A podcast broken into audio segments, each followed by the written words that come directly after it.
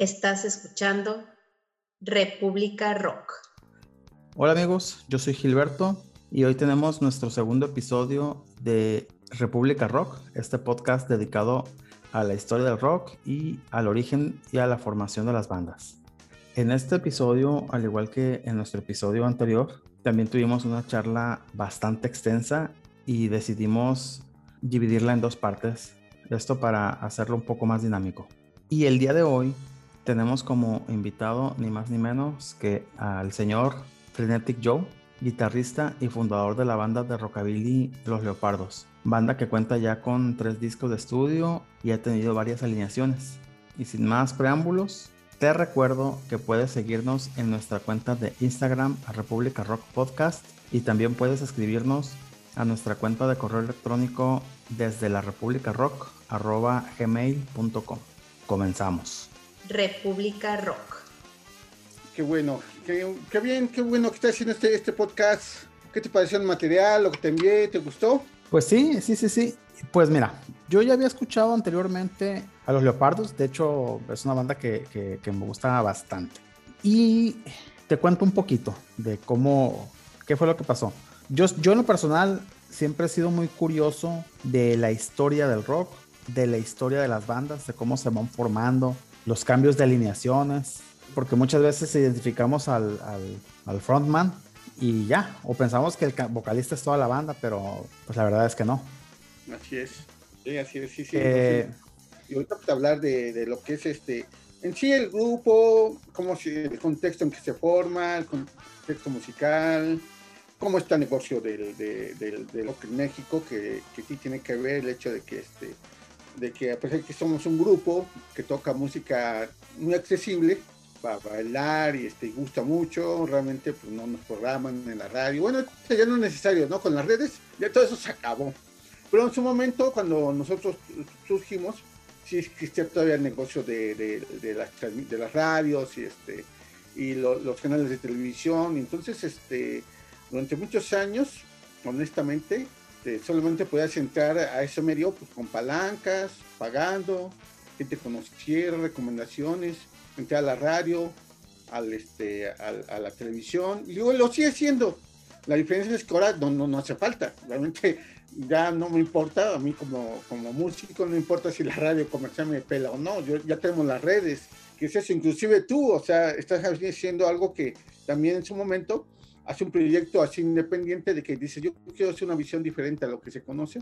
En la radio muy difícilmente este, entraría ahorita y, y, hubiera entrado este, eh, hace 10 años, hace 15 años, pero con las redes tienen la posibilidad, igual que nosotros, de que tú hagas un propio programa desde un punto de vista diferente, alterno, y nosotros, este, este, pues no dependemos ya de, de la radio comercial y la TV comercial. Claro, eso, eso que pasa, estamos viendo los estragos, ¿no? que, yo, yo la verdad considero que, todo ese manejo de, los medios eh, comerciales que le dieron al rock en México, más que se le vino, hicieron daño, mucho daño. Sí, claro. Un atraso enorme. Y musicalmente hablando, si te fijas, tenemos una escena así ya muy grande, pero no es la escena que debe de ser, no es una escena tan, este, tan eh, a pesar de estar diversificada, no tiene, no es muy conocida actualmente, ¿no? ya por las redes ya se puede dar a conocer más, pero si te fijas, todo es un, como un atraso. Estamos viendo una, estamos sufriendo el atraso del negocio del rock en México, de la escena del rock en México, como se fue dando. En los noventas, pues este, hubo, hubo, hubo directivos de casas de que dijeron, vamos a combinar cumbia con rock, eso va a ser lo que va a predominar en todo el rock, no solamente en México, en Latinoamérica. Y si te fijas, todos los grupos de rock que hay, pues una mezcla de rock y cumbia, caifanes, sí, un poco, por ejemplo. Si no saca la nena Tomasa, pues seguía siendo ahí un grupo, pues digo, no, no desconocido, pero no con el mismo impacto que, que tuvo, ¿no? Y te fijas, todos los grupos, este, este, de auténtico diferente, los los Fabulous Cale, entonces combinan mucho la cumbia, la salsa, los ritmos latinos con el rock y que, este, y, y, y, y bueno, podemos seguir hablando más nombres, ¿no? Pero sin embargo ritmos que son de raíces más, más ligadas a lo que es la raíz de, del rock and roll, como el blues, el jazz, el, este, el rockabilly, el western, este, inclusive otros, otros este, estilos como el rock progresivo, fusión, pues no, fueron totalmente ignorados. Aquí si no tocaba rock con cumbia o rock urbano, que también es una mezcolanza también muy rara, o sea, yo por ejemplo con el rock, a pesar de que el rockabilly está muy ligado al rock and roll, como podría estar el rock urbano, realmente son dos mundos diferentes. ¿eh? Cuando llegamos a alternar este, con grupos de rock urbano, se nota la diferencia, o sea, y no quiero decir que seamos nosotros malos y ellos buenos o viceversa, nosotros somos buenos y ellos malos, no, sino una diferencia musical donde se ve que nos fuimos dos rumbos diferentes a pesar de haber tenido una misma raíz. Sí, es que ahí yo creo que definitivamente cualquier subgénero del rock definitivamente es un estilo de vida. Así es.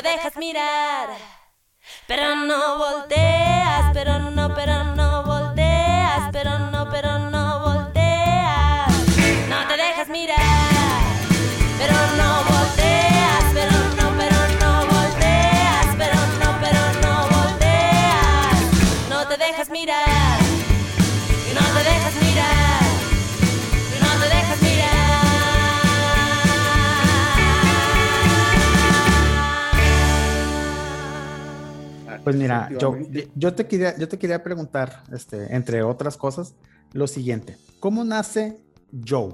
Joe, el músico. Bueno, yo, yo, yo, obviamente, este, eh, eso digamos fue en la, en la, secundaria, como todos nosotros que somos músicos. En, la mayoría en la, secundaria inició el, el, gusto por, por el rock y por tocar. Y, este, y así fue cuando inició. Yo tomé mis primeras clases en la secundaria y fue un largo camino porque no es como ahora que ya hay más, tenemos más acceso a la información, a clases en línea, este, escuelas de rock y escuelas de guitarra. Eso no había. Estoy hablando de 1982, ¿eh? Estoy hablando de esa época. No es aparento, pues yo tengo 50 años. Entonces, este, realmente tuve la fortuna de, de vivir este, un poquito de los 70s, los 80s, los 90s y de aquí. O sea, por eso me sé la historia de muchas cosas y y te puedo platicar cómo era complicado ser músico. Entonces, este, yo realmente así, y cuando ya, ya, ya a los 18 años es cuando ya me sentí con la fuerza necesaria, con la confianza de poder formar una banda. Y pues formé bandas con mis amigos, ¿no? Que eran bandas de, de, blues, de rock and roll, eh, de, rock pesado, de un poco de heavy originales, otros están covers. Yo siempre fui un fiel este, hacer música original, como también es difícil que uno como músico pueda llegar a, presentar algo decente, la verdad también, porque eso no nada más de quererlo, no nada más de que este, ya yo quiero hacer algo original, no, tienes que tener la capacidad, los conocimientos, eso también es algo muy difícil porque es una lucha con uno mismo. Aparte de que quieres este, hacer algo diferente, bueno, para empezar, pues qué tan preparado está uno, ¿no? Y obviamente estaba hablando de, de esa época que tenía 17, 18 años, pues, pues no había mucha información. Yo, por ejemplo, te puedo contar mi experiencia personal de cuando, este, para aprender de guitarra, yo me metí a los Samos este, y me metí a la zona de las revistas importadas y en esa zona de revistas estaban las revistas como Guitar Player, Guitar World, donde venían pues, muchos este, este, artículos en inglés, pero de guitarra, cosa que no había. Y esa era la única forma de, de poder aprender. Y con trabajos ahorraba este, dinero y me compraba una revista, ¿no? Y esa revista, por ejemplo, la Guitar Player, un tiempo, estoy hablando en el tiempo que no había internet, ¿eh? ni nada de... Sí, claro. Eh, por ejemplo, la Guitar Player, este, eh, en los 80s, tenía clases y venían la revista con un vinilo un vinilo así chiquito, como es 45, pero dentro de la revista. Entonces las clases que, que estaban en, los artículos como clases venían el audio, las pistas venían en ese vinilo. Entonces era una revista cara, te estoy hablando, ahorita para que te una idea, sea una revista que tal vez ahorita debería de costar como unos 200 pesos actuales. O sea, digo, para alguien de 17 años, 16, 17, 18 años, que es un dinero, pues realmente fuerte. Es, es, irte caminando toda la semana a la escuela, ¿no? Exactamente. Entonces, gracias a eso, eso, eso este, es como fui aprendiendo muy autodidacta, porque no había escuelas. Luego en los 80, por ejemplo, como por el 89, 90, surgió una escuela de, en México, que no se habla mucho, pero fue una escuela donde muchos participamos y tomamos clases de guitarra y de rock, enfocada en el rock. Fue un intento de hacer algo que fuera más profesional. No era tan profesional como ahora, ahora lo conocemos, pero en su momento sí fue un intento y digo, muy, muy loable, rescatable. se llamaba la escuela de guitarra del profesor Lavín. Eh, todo el mundo la conocía así aquí en el Distrito Federal. Este, la escuela de Lavín de Villa, de Villa de Cortés. Todo el mundo, todo guitarrista que conocías, se metió de alguna u otra forma, estuvo inmerso en ese mundo de, la escuela de guitarra de, de Lavín.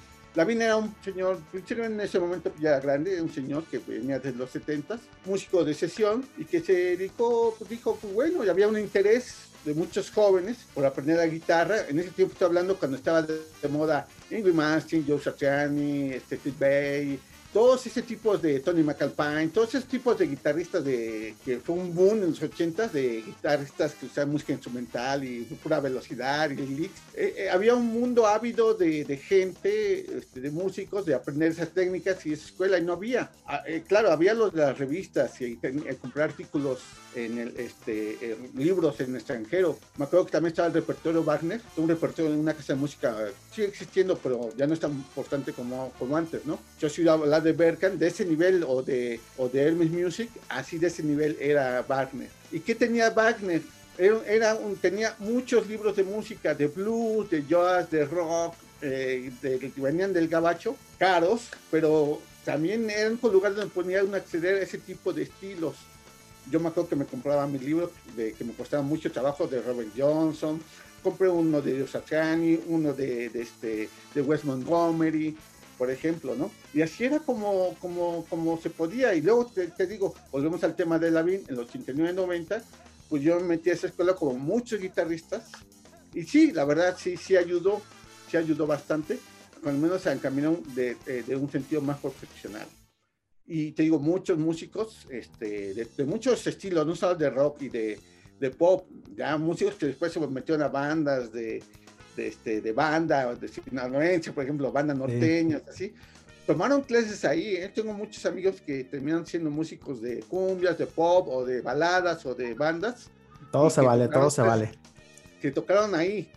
Yo me seguí en el camino este, de, del rock, el blues, el jazz, el, el hardcore, porque me gustaba también mucho. Yo he sido muy polifacético, he sido muy bohemio y he sido, o sea, me gustan muchos estilos de música. En el rock no es la excepción. El rock me gusta todos los estilos de rock, más el blues, más el jazz. El rock viejito. Y me gustaba mucho lo que era el hardcore. Me sigue gustando el hardcore de esa época ochentero, que es muy bueno. Sí, claro. El metal de ese tiempo, que el metal hard rock de los 80 también era muy bueno, este, y todo eso me gustaba. Y digamos que mi primera banda más seria, de, este, porque sí intenté, hice muchos intentos en, a finales de los 80, y principios de los 90 de formar bandas de blues, de rock and roll, de rockabilly, pero no había músicos, este, no se podía. Era muy difícil tener una banda de, de, de, blues, de rock and roll o de rockabilly o de jazz en, a finales de los 80 y 90. Muy, muy, muy difícil. Pero también me gustaba, también me gustaba el punk el hardcore y todo eso. Y formé una banda de, hardcore. Bueno, no la formé yo, me invitaron a participar con unos amigos míos. Y esa banda, es, pues, para mi sorpresa, ahora lo digo, y lo digo con humildad y rigor, para mi sorpresa, esa banda, este, mucha, mucha gente la escuchó, mucha gente después, posteriormente, me decía, oye, ¿tú qué esa banda? Y dice, sí, ese guitarrista, sí, oye, no mancha, me gustaba. Y esa banda se llamaba Natas. Natas. Era una banda de, de, de hardcore muy diferente, muy rara, porque no nos llamamos al hardcore clásico, donde en, eh, tenemos de vocalista al vocalista que, que fue da tóxico y que luego fue muy famoso por en la cuestión, por, tuvo una carrera política. Es un activista que sí creo que sigue siendo activista político, hace mucho que no lo veo, no hablo con él, pero la última vez que hablé con él sigue siendo un activista político. ¿Y tuvieron, tuvieron alguna grabación? O sea, existe... Sí, el, el vocalista ah. es el Mosh, el famoso Mosh el ah, sí, claro. De huelga y todo eso. Bueno, el, el, el, famoso líder de, de, la huelga de los noventas, ¿no? De la UNAM. Exactamente. Él era el vocalista de esta banda Natas. Música original, no tocábamos covers. Y fuimos a varios lados, fuimos a Monterrey, fuimos a Querétaro, fuimos a Tijuana, en el DF tocamos bastante seguido, al Estado de México. Realmente fuimos a muchos lados este, este, con esta banda. Y, y, y, era, digo, y la, ya la, yo lo puedo dominar ya una banda seria porque tocaba música original, eh, era, eh, fue reconocida. Fuimos a varios lugares este, de la República. Sí, sí fue una banda más conocida. Obviamente estábamos en el underground, ni hablar de que Por supuesto. Van a, a, programar en la radio, eso era imposible. O sea, imposible llegar a siempre en domingo, ¿no? Así es, así es. Y tampoco, tampoco era el objetivo pero no había redes sociales como ahora, ¿no? O sea, ¿te fijas cómo estamos haciendo mucho la comparación? Sí, claro. Este... Con lo antes que no había y con lo de ahora, ¿no? Pues yo musicalmente, pues la década en la que nací, digamos, bueno, nací en los ochentas, pero musicalmente, pues yo empecé a escuchar rock en los noventas y realmente mucho era eh, por recomendación de, pues de tus amigos, ¿no? Si tenías amigos que les gustaba el rock también, este, pues ellos te recomendaban como tú dices, o sea, eran los, me tocó la época dorada de los CDs. De hecho, todavía tengo bastantes CDs de, de aquellos años. Y, y, y, había una gran calidad musical, ¿no? ¿Por qué? Porque, vamos a ver, si tenías tres bandas o cuatro que te gustaban, pues nada más alcanzaba para comprarte un disco, ¿no? Y tenías que ahorrar otro mes para comprar el, eh, eh, el otro disco. Eso era muy bueno porque, pues las bandas trataban de darte el mejor producto posible para que los eligieras por sobre las otras bandas, ¿no? Que también eran muy buenas. Sí, entonces esa parte actualmente creo que, que, que, ha bajado un poco. Lo comentaba tal cual, lo comenté con Nathan Rebel en nuestro, en nuestro enlace anterior.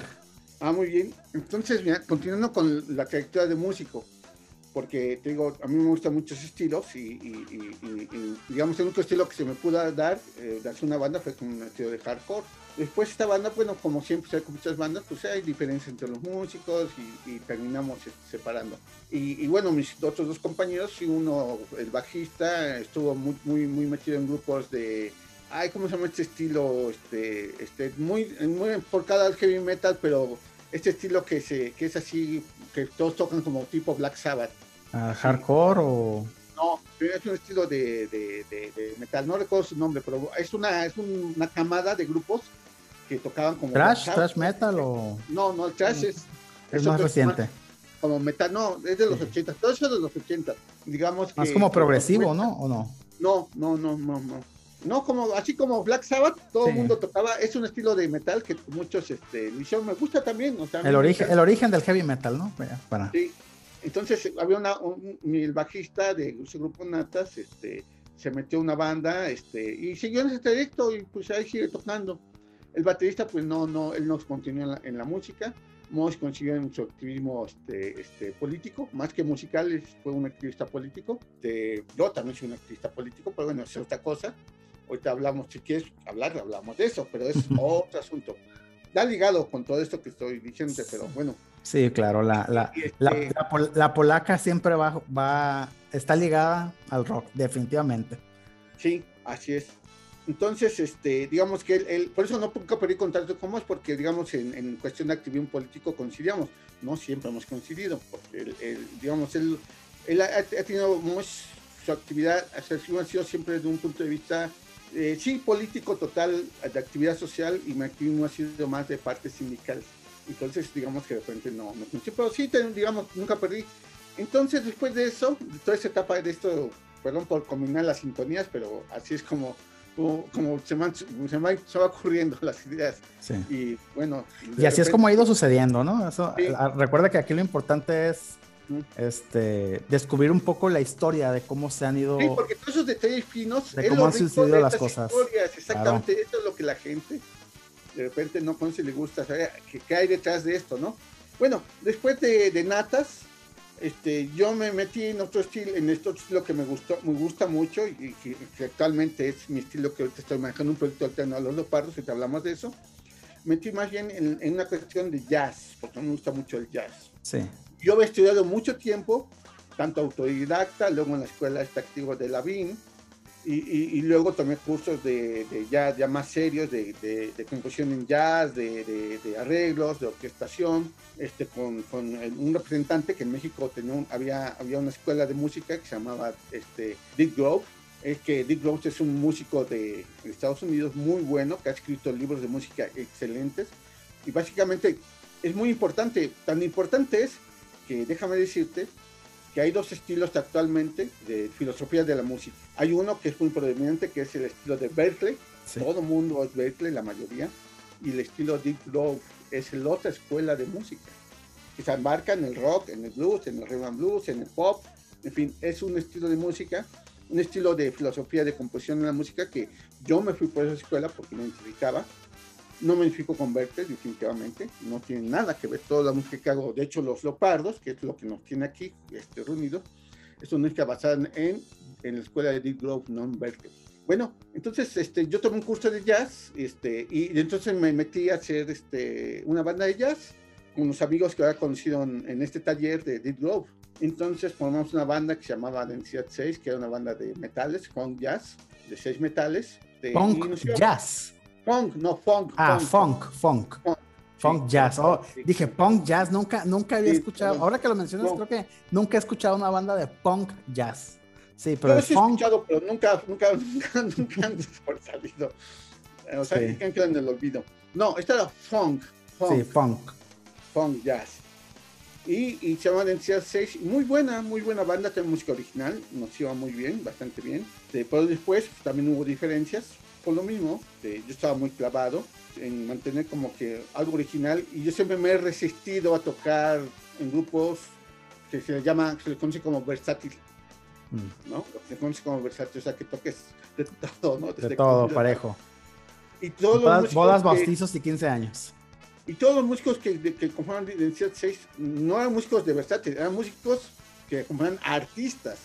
Estaba el baterista acompañaba a Hermano Manzanero, el bate- otro baterista acompañaba a Ragazzi, uno saxofonista acompañaba, hasta la fecha creo acompaña Alejandro Fernández, eh, los otros saxofones este, acompañaban a Emanuel, el bajista acompañaba a Alex Sintek, en fin, así. Entonces generalmente era muy difícil este, mantener así como la cohesión, la filosofía de una banda original y que además todos tuvieran tiempo para tocar, porque el problema es que todo el mundo está en sus proyectos y no tiempo, y no tenían tiempo para tocar los eventos de 6. Pues, y ya me, yo me salí, eh, la, la banda continuó, eh, inclusive llegan a acompañar a Gloria Gaynor en una presentación aquí en México, y yo, yo, yo me salí, y, y hubo un tiempo en que no me dediqué a la música, me dedicaba más a los negocios y a mi activismo político. De hecho, estoy hablando del 98, 99, al, no sé qué te gusta, al año 2001, 2002, cuatro, unos tres años, no, no toqué, literal, o sea, nada, en una nota, guardé mis instrumentos, todo, debajo de la cama, ya estuvieron guardados hasta que decidí con otro grupo de amigos, como siempre los grupos de amigos, hacer una banda este, este, de rockabilly, que era una banda que yo tenía muchas ganas de formar, formar una banda de rockabilly, de rock and roll, y no se me había podido dar. Y, y, y de pronto, ya estoy hablando de la década del 2002, pude hacer una banda este, ya más a rock and roll, con música de rockabilly, pero no sonamos rockabilly. Esta banda se llamaba, así le pusimos, ¿no? Bueno, le puso el baterista que estaba medio loquito, le puso la Joe's Niedos Band, que era una banda, tocábamos covers, pero covers muy agresivos, o sea, con un sonido muy, muy fuerte. Este, este, muy estilo Cramps, pero tocando covers clásicos de, de rock and roll y nos vio muy bien, la verdad. De, de hecho, llegamos a convivir con la naciente escena de rockabilly, íbamos a alternar. En ese tiempo este, había muy pocos grupos, eh, había grupos como, bueno, obviamente estaban los gatos, estaban los, los rebeldes locos que se llamaban Cadillacs, y después si quieres entramos a ese punto de la historia de rockabilly en México, sí. estaban los Cadillacs, y bueno, grupos que habían formado en la década de los 2000 como los Rebel Cats y, el, este, y Nicotina. Íbamos a alternar con ellos siendo la Joe Niedos Band.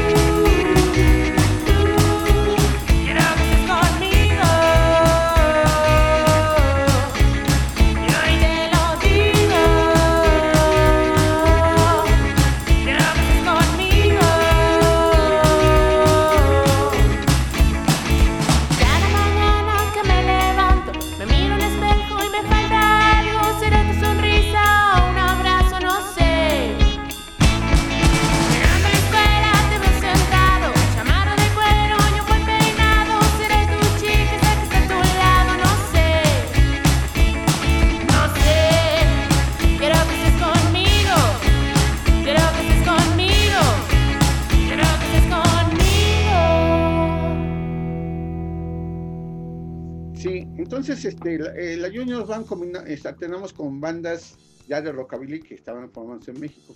Obviamente esta banda tampoco este, duró mucho, unos dos años.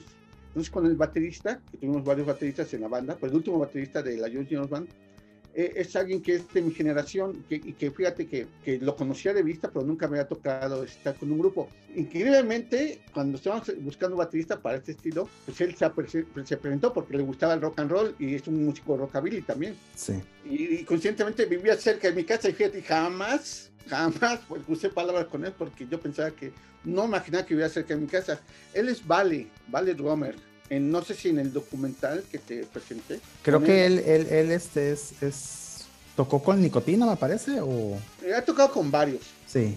El, el, el caso de que, de que con él fue el último batista de la Unión de los Bandos, cuando nos salimos dijimos, ah, vamos a poner nuestra banda, pero así de rockabilly clásico y con composiciones originales, que yo siempre ponía esta, no, pero con de requisito original. Sí, y entonces nos quedamos a formar la banda y buscamos nombre, hicimos los leopardos. Los leopardos. Sí. Eso, eso, bueno, eso, esa era una, la siguiente pregunta que te quería hacer. ¿Cómo nacen los leopardos?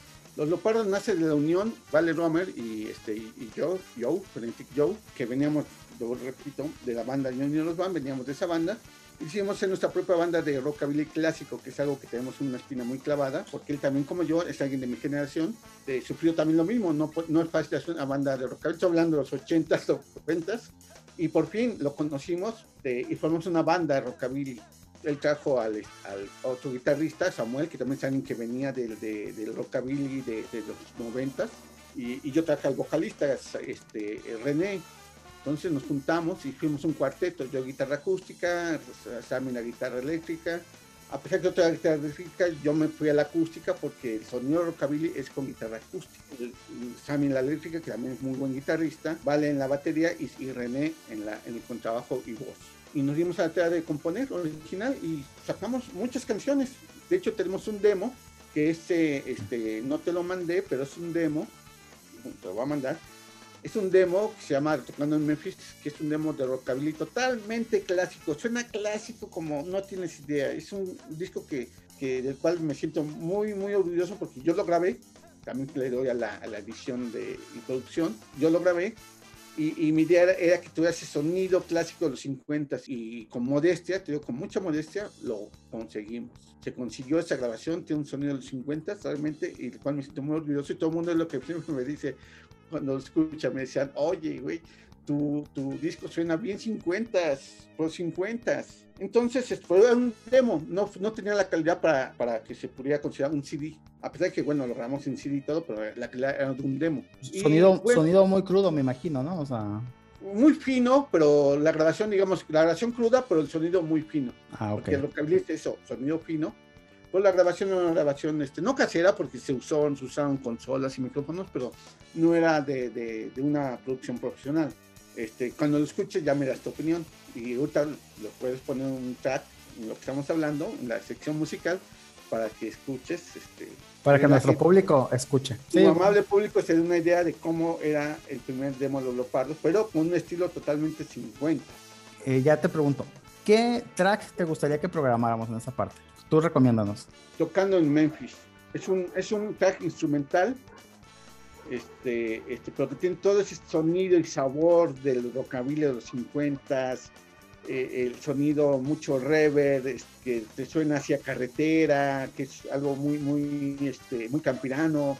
Tiene todo ese sabor. Cuando escuchen, van a ver si no les parece así. Se llama Camino a Gresla.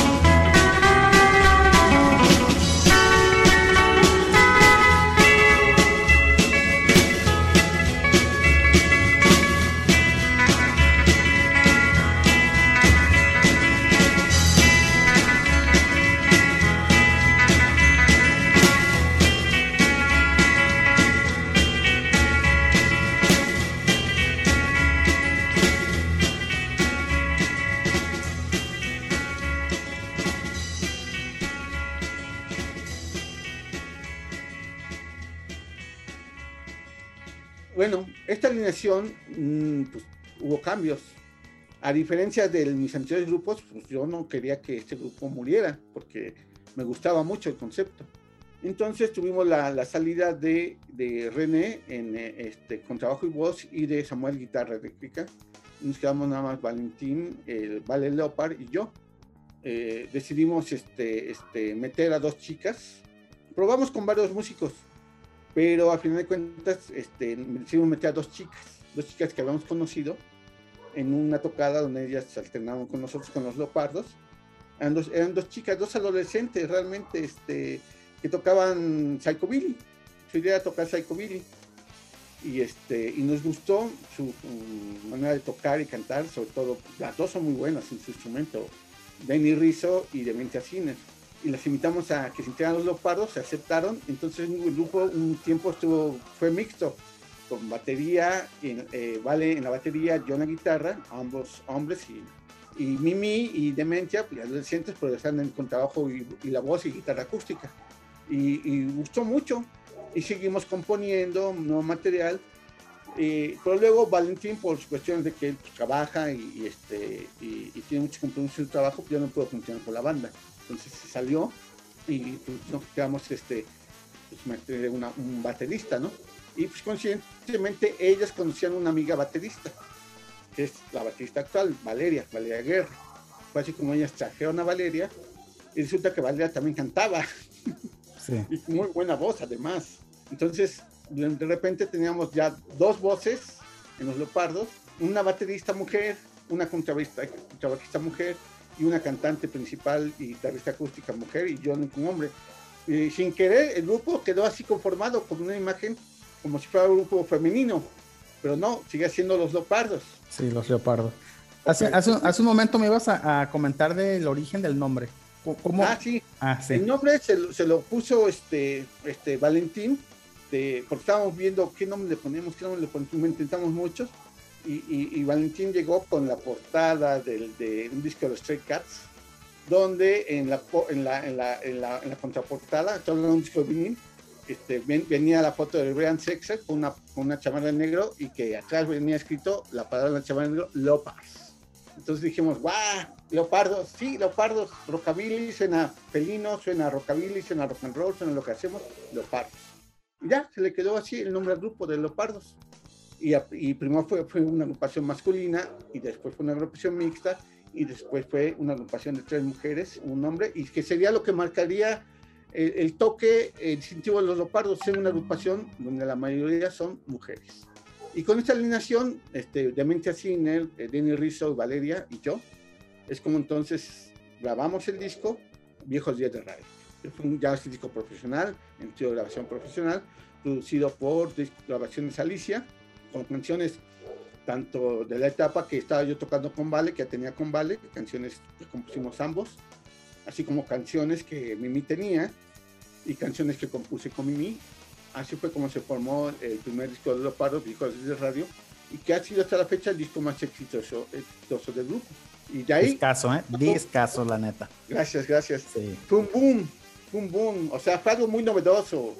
Este, tres chicas tocando un grupo de rockabilly, un estilo que no es muy, muy conocido, que no era en ese momento muy, muy comercializado. De hecho, nunca lo ha sido. Pero no, siempre, siempre, a pesar de que, de que el rockabilly es un estilo con mucha parafernalia, definitivamente. Muy y, eso es, y eso es a nivel mundial, ¿eh? Es underground. Así es. O sea, nunca, el rockabilly, yo pienso que por parte del mismo romanticismo que tiene de la fuente de sodas, del bar, yo creo que el rockabilly nunca va a ser masivo, nunca va a ser de como el rock de estadios, digamos. No, no, no, obviamente que, que no tuvo su auge en ese momento que, que nosotros salimos, coincidió con, que había muchas producciones, no, no muchas, pero digamos, hubo producciones que, que, coincidimos, por ejemplo, Rebel Cat también sacaron su disco por ese tiempo, de eh, Black Jacks, por ejemplo, también, de Los Pardos, nosotros, entonces como que hubo un, este, este, los venders en Monterrey. Entonces, como que en ese tiempo coincidimos muchos en sacar discos interesantes que hizo que entonces la escena se volviera llamar a la atención, llamar la atención del rock nacional. Entonces, de pronto veías en las tocadas de rockabilly llegaba gente este, como gente de la maldita, que, como Chile Montana, etcétera, así. Eran gente que iban a los eventos porque si querías ver rockabilly como se hacía en los 50 o se intentaba hacer en los 50 o, o cuando menos, eh, eh, eh, era replicar lo que se hacía en los 50 si querías ver ese ambiente y sentir ese ambiente, no había otra manera más que ir a tocar rockabilly en, en la Ciudad de México, porque en ese tiempo había muchos eventos y realmente y, y externábamos este, este, todos los grupos, de, digamos que estábamos como empujando la escena rockabilly en México. Y, Gestando, ¿no? O estaba naciendo la, la escena rockabilly en México, por supuesto. No tanto como escena, sino que estaban haciendo lo que es este, que llamara la atención, que fuera tomado en cuenta. Y fue tomado en cuenta y fue una etapa muy buena donde este, las tocadas se hacían con ese ambiente, ese estilo, ese sabor, ese ondas 50 que la verdad parecía como todas este, regresadas en el tiempo. Y, llamó la tanta atención, tanto que, por ejemplo, pues, todos empezaron a salir en, entonces en revistas, en programas de radio, en televisión, eh, eh, porque llamaba mucho la atención, a todo el mundo le llamaba la atención. Y, nosotros pues, también tuvimos nuestra parte del pastel. Y también salimos en radio, en televisión, en eventos, tocadas importantes así como tipo lunario, en todos los foros de rock que te imagines en México, a excepción del Falso de los Deportes. Hemos tocado en todos los foros, bueno, y obviamente el, Foro Sol, pero en todos los foros que te imagines hemos tocado. Y de ahí también ah, el boom también hacia, hacia, hacia los estados de la República, también haciendo giras, yendo un, día a León, un día y un día después a Aguascalientes, y luego regresar al DF, y luego la fin de semana vete a Puebla, luego vete a Taxco, así así estábamos, eh, no parábamos de gira los fines de semana y nos iba bastante bien. Y fue una cosa muy, muy, muy, muy, muy gloriosa.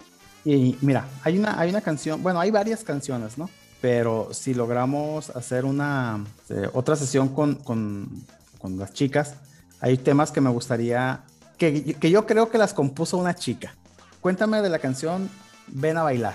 Bueno, esa canción este, básicamente la compuse entre yo, básicamente, yo, la, yo, yo casi, casi, toda la música que ha escrito Los Leopardos, el 98% la he compuesto yo. Otro tanto la, de, sus canciones ha sido Mimi, que también toca la guitarra. Entonces, esa canción venía de la época en que éramos un trío, un, tiempo en que fuimos un trío masculino. Eh, Samuel, el guitarrista de la época de masculino de los Leopardos, por decirlo así, eh, se salió primero, no salió, no salió René Lobo quedamos como un trío y compusimos varias canciones y una de esas canciones fue esa Ven a bailar pero este no la nunca la llegamos a grabar ni en demo porque hubo canciones en demo que llegamos a grabar. Y esta parte ese repertorio es el que se adaptó a Viejos de Radio. Cuando se lo presenté a, a, Mimi obviamente pues ya con la voz de Mimi y ya con el estilo de las chicas y con el contrabajo fue una canción que, que se elevó mucho tiene ese sabor ese estilo rockabilly eh, básicamente yo compuse el coro de ven, ven a bailar y, este, la música. Este, René hizo unos versos y bueno, Mimi puso algunos versos y así es como se formó esa canción de, de Ven a bailar. Este, otra canción de, de, de este disco que me gustaría este, preguntarte su origen es este, El Swing del Hombre Lobo. Ah, sí. El Swing del Hombre Lobo es una canción de, que tenía Mimi junto con la Katrina, con su grupo de, de, de, de de, de Psycho Billy, e, esa, esa, canción ya la tenía ella. Entonces yo lo único que, que, que, le ayudé a ella fue nada más hacerle arreglos, porque ya la canción ya estaba hecha. Un arreglos para que sonara más, este, pues, más moderna, más fresca, más... Este, más, al estilo, de los leopardos, de, los, la naciente banda de los leopardos, ¿no? Sí, pero esa canción es de la época de, de Mimi con la Katrina. Esa composición, lo único que hicimos fue adaptarla a los leopardos.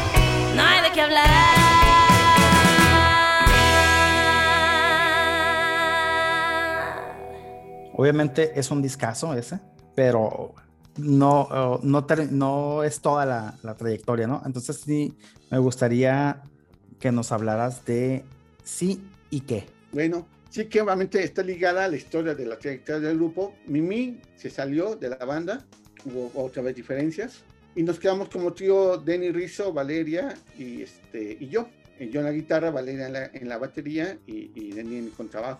Valeria en ese tiempo no sentía con la confianza para tomar el rol de vocalista principal, a pesar de que con los Parlante, cuando estábamos con Mimi, ya cantaba, cantaba canciones ella sola, pero como que no le gustaba mucho de subir el rol principal. Estuvimos buscando vocalistas y, y, bueno, pues no lo pudimos encontrar. Y ya Valeria dijo, bueno, sí, yo me aviento. Y ya, solucionamos el problema.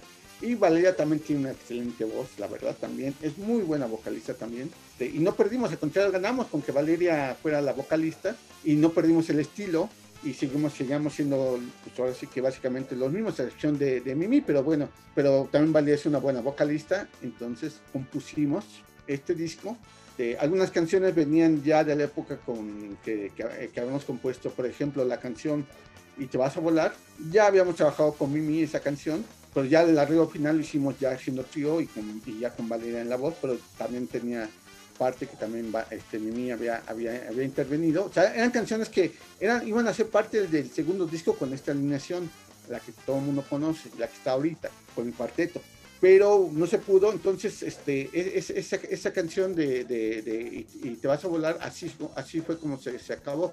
Por ejemplo, No soy una pin-up, también ya habíamos empezado a componerla con Mimi, pero se terminó, se salió, entonces este, digamos que no, no estaba con la idea final y ya le dimos la idea final nosotros. Y así fue como, y aparte como hicimos nuevas canciones, yo, yo empecé a componer con Valeria, o sea, generalmente yo, yo con el vocalista en turno, soy con el que trabajo, o trabajo con ella, y sacamos las canciones, entonces no fue la excepción. Con Valeria entonces, sí. entonces este disco, este disco, sí, y que es, es el trío nada más, o sea, continúa parcialmente la, la alineación de, uh -huh. de, de, viejos días de radio. Así es, efectivamente. Ok, ok. Bueno, hay una, hay una canción que a mí me gusta bastante de ese. Bueno, son dos. Bueno, me gustan varias, pero eh, hago, trato de, de, de, seleccionar algunas. Hubo dos que me llamaron bastante la atención. Una es Al filo de la navaja. Esa canción es, este, viene también de la época que no la hemos tenido como hombres es letra de Valentín, Valentín Leopard, el baterista original, y, y, y, música mía. Y bueno, la cantaba René, y así se llamaba la Navaja. Este, eh, me gustaba mucho, a mí tanto que no, no, la quería dejar perder, entonces la incorporé como parte del repertorio del segundo disco. Pero ya vale que la voz de Valeria, pues ya es otro, otro, otro tinte, otro nivel, con el contrabajo de Denis que le pega fuerte al contrabajo y la, la guitarra también que tiene el sonido agresivo, oscuro, de, pues fue la rola que es ahorita, tiene ese toque. Y la verdad a mí también me, me, gusta mucho, tanto así que decidimos que esa fuera la que abriera el disco porque habla así fuerte, duro, y ahora sí que directo. Y bueno, ese es el origen. Y sí. hasta la fecha sigue siendo parte del repertorio.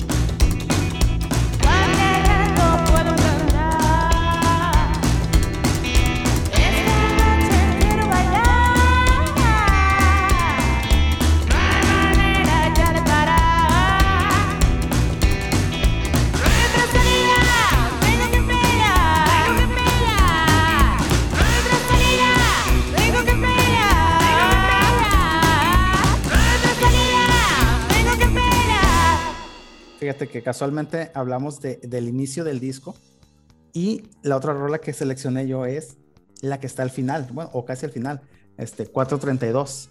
Ah, sí, es una música instrumental. Este, justamente por eso la seleccioné, porque es instrumental.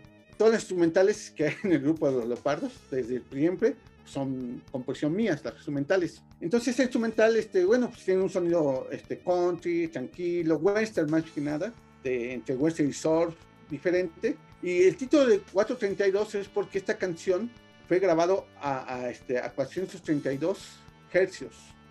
Actualmente, la afinación de, de universal de La está en 44 hercios, pero la afinación original de La estaba en 432 hercios.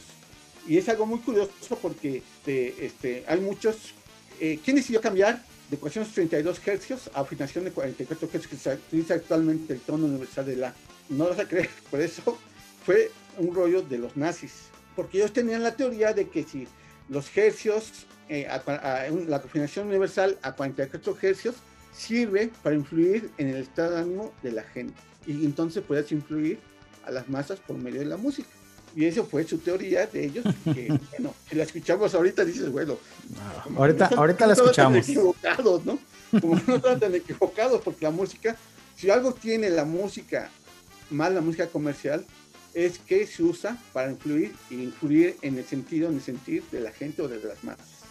Es algo, es un debate que, que dice esto de compilación, pero no, eso es algo que viene ya de tiempo atrás, que la música influye en el sentir de la gente para tomar decisiones de que compres un producto, si eres el artista. Y, y, yo te podría decir que en algo, ahorita si no, no hubiera compuesto esa canción con, y decidido grabarla a 462 hercios, por si no, no fuera todo convencido de, de, algo de eso, ¿no? Tenemos música, si te fijas, no quiero decir nombres, por eso voy a tener que decir, para que me entiendan, como el reggaetón, por ejemplo. Musicalmente se me hace, la verdad no me gusta. No, yo creo que, pues a mí tampoco se me hace una música de baja calidad, lírica y musical, pero me gusta. Y Yo tiene que ver una... con este rollo que te digo de que tú decides de base a esta forma de cómo afinamos, cómo está la afinación universal, qué música decide qué música va a escuchar la gente. Fíjate que yo, yo tengo una, una, teoría con respecto al reggaetón. ¿eh? Yo, yo pienso que en el reggaetón a mí en lo personal no soy muy fan del rap ni del hip hop. No, no sé, no, no es lo mío. Pero pues realmente tienen pues un, muchísimos seguidores, ¿no? Uh -huh. Pero en, en, en, cuanto al reggaetón, pues yo entiendo que es, un, es música bailable, ¿sí? Hasta ahí, hasta ahí vamos bien. Entonces yo pienso que con el reggaetón la bronca no es la música, es el discurso. Claro. Y, por ejemplo, supongo, y las personas que nos escuchen también, y si no los invito, si escuchan Señor, Ma Señor Matanza de Mano Negra, o sea, tal cual, es un, es, suena a reggaetón, la música, ¿no? El sonido. Pero tiene un discurso político-social increíble, ¿no? Uh -huh. Entonces, ¿qué va de decir una sarta de tonterías a criticar a, a un Estado, ¿no? o a, o a, los gobiernos, que en este caso, pues yo creo que les queda, el, de, en señor Matanza, yo creo que les queda el saco a toda Latinoamérica. Así es.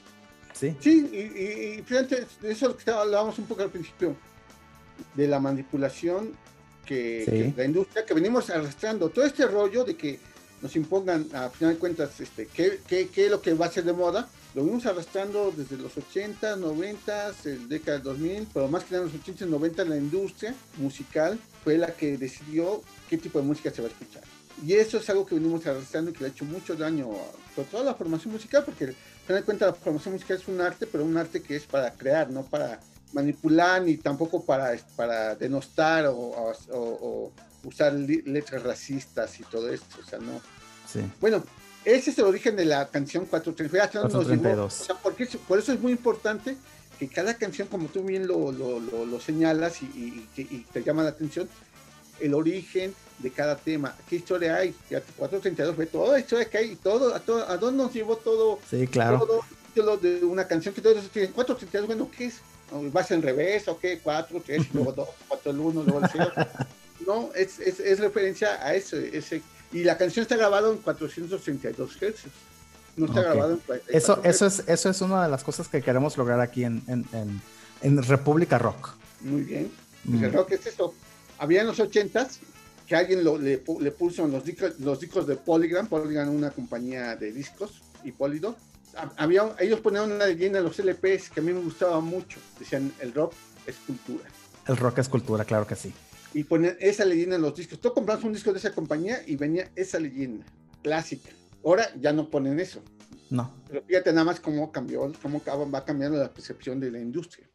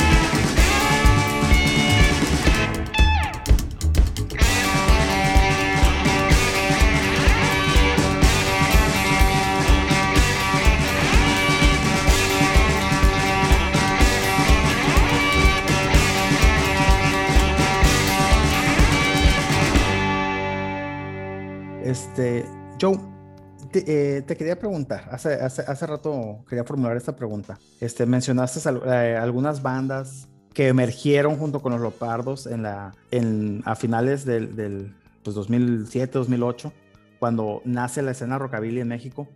Mm, muchas veces los fans pensamos, o por lo menos yo, yo creo, que todas las bandas se conocen y todas se llevan bien y es una utopía y, todo. Y, y, después te das cuenta que no es así. Entonces, eh, yo te quería preguntar, ¿cómo es la escena rockabilly en México? O sea...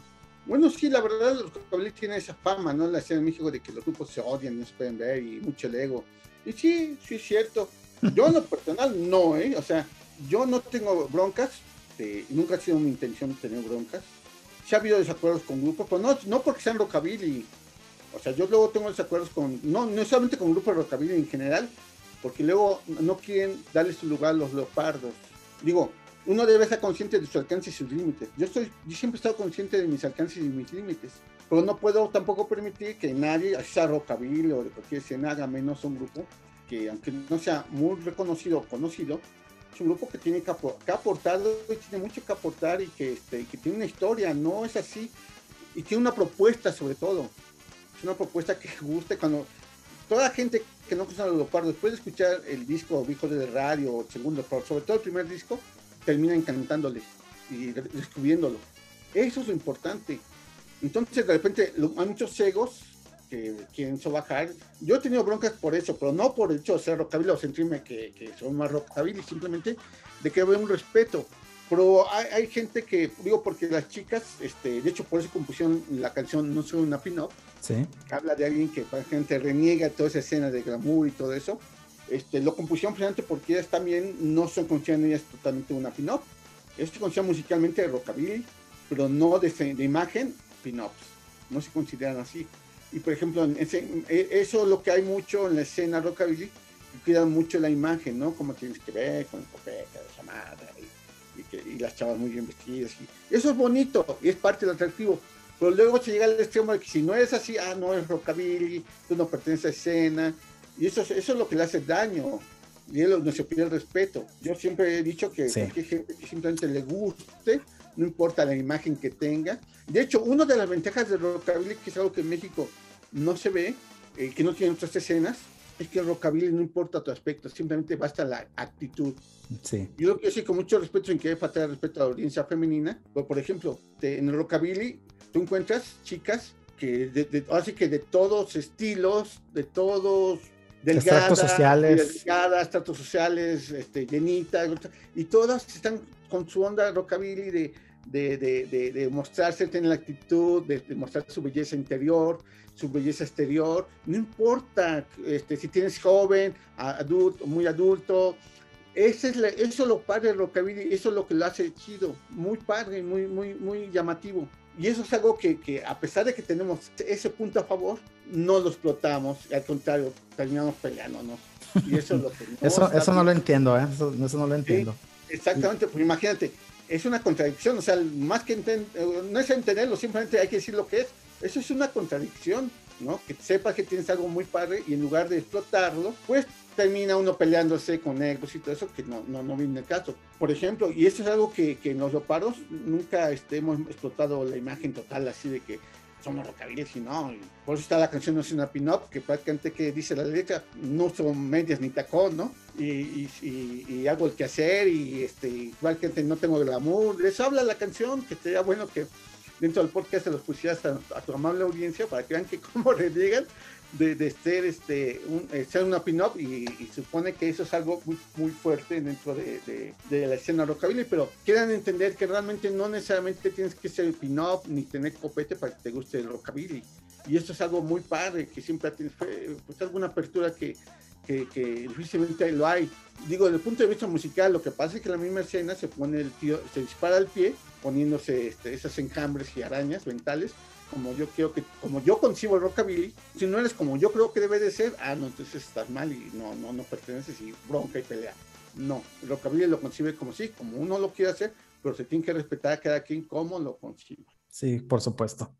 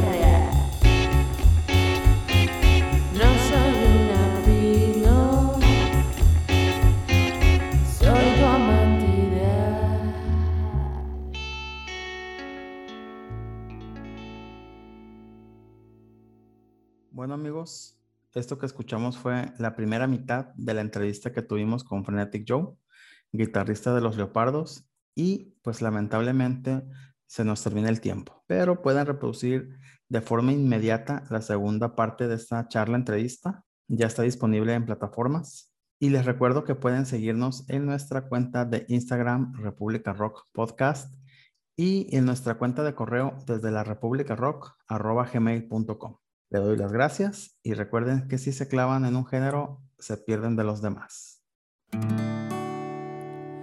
Todo comenzó en este triste lugar con dos copas encima y palabras de más.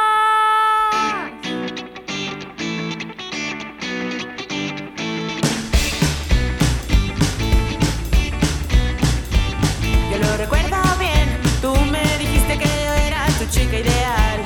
Me tomaste el pelo, me diste un beso y me hiciste volar. Yo lo dudaba mucho, me engatusaste, yo no me quería enamorar. A la mañana siguiente tú me llamaste y me pusiste a pensar que mi amor no aguantaste y tú te fugaste, te equivocaste. ¿Y qué crees? Que te vas a volar. Uh,